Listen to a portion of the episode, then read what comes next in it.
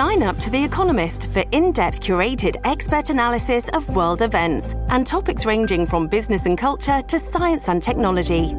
You'll get the weekly digital edition, online only articles, curated newsletters on politics, the markets, science, culture, and China, and full access to The Economist Podcast Plus. The Economist is independent journalism for independent thinking. Go to economist.com and get your first month free.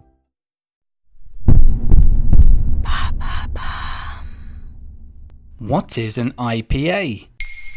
Thanks for asking.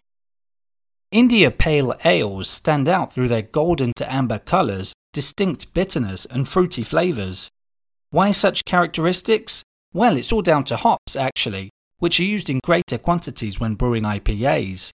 The name is actually a little misleading, in that it doesn't mean the beer was brewed in India at all.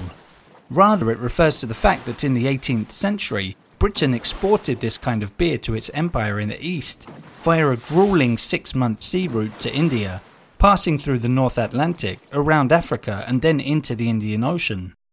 Hops actually act as a preservative, so using more meant the beer was better protected during those long sea journeys. Genius idea, huh? Who came up with it then? One of the first master brewers to put this exportation into practice was George Hodgson, who ran the Bow Brewery. Prior to the invention of IPA, a lot of beer arriving in India wasn't fit to drink and ended up being thrown in the sea. So Hodgson created October Ale, a strong, heavily hopped beer, which became the prototype IPA. The beer actually improved during the journey, becoming paler and more refreshing, perfect for the hot Indian climate. Let's listen to a further explanation from YouTube channel Beer by the Numbers. One brewery even touted IPAs as the beer of the gentry. It was a commercial hit, and this is when the style was born. IPAs never sold that well in India, but they became a standard bearer in the English market. Have IPAs always been as popular as they are nowadays? Actually, no. During the 19th century, the Americans, Australians, and Canadians would attempt to produce IPAs with a similar taste to the British ones. With the emergence of refrigeration, the custom diminished somewhat until craft brewers in the USA brought it back into fashion in the 1980s. They're now a symbol of the craft beer renaissance. Modern day IPAs tend to have an alcohol content between 5 and 8%, with a score between 35 and 40 on the European bitterness unit scale.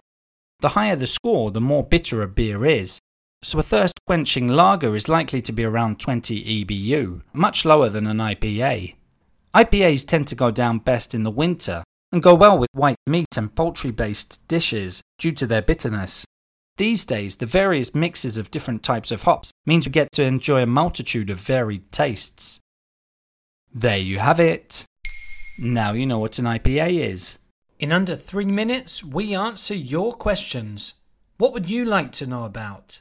Use the comments section to send us your questions.